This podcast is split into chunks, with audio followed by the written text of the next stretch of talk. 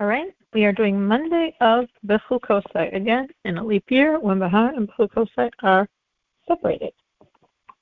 So today we continue the beautiful, beautiful blessings that we will receive for serving God. Some of them are received on the spot, so to speak, meaning throughout the duration of this exile, and some are specifically for redemption.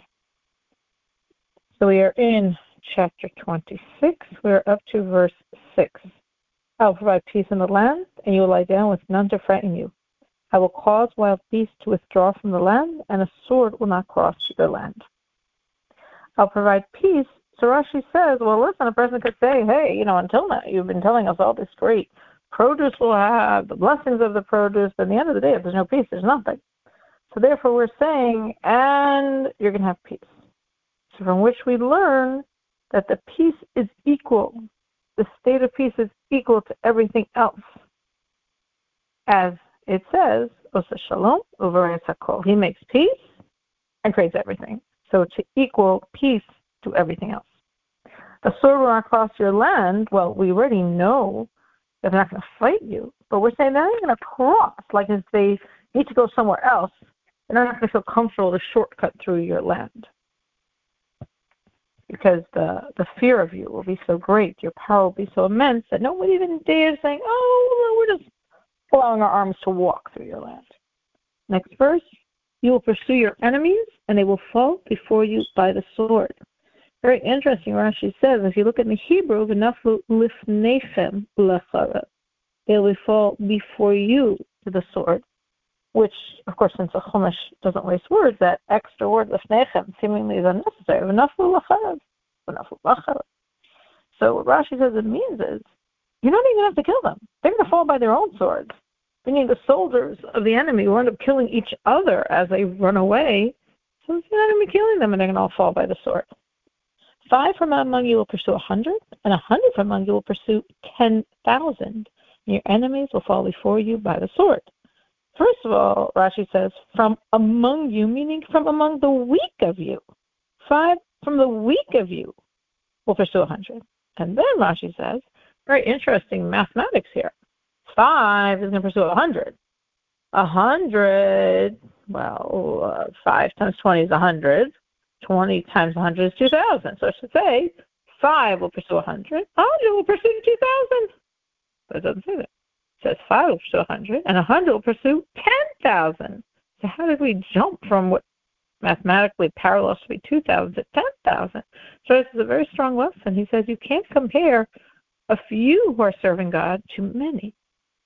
So if, so to speak, these 5 are righteous, they can pursue 100. If you have 100 righteous, it's not equal to pursue 2,000, it's 10,000.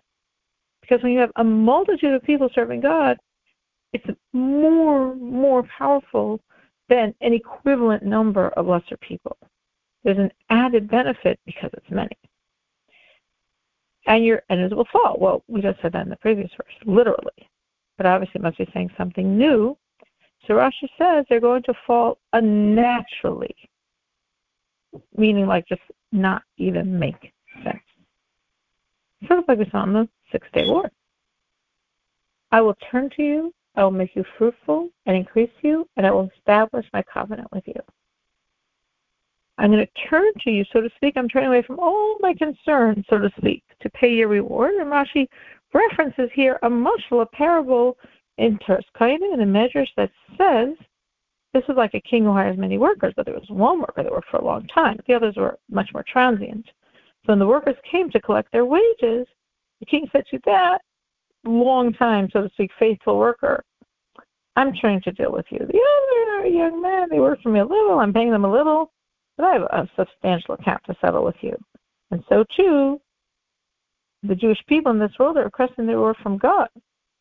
The other nations also want their reward from God, but God says to the Jewish people, my son, I'm trying to deal with you. The other nations, they work for me a little, I'll pay them a little, but I have a big account to settle with you.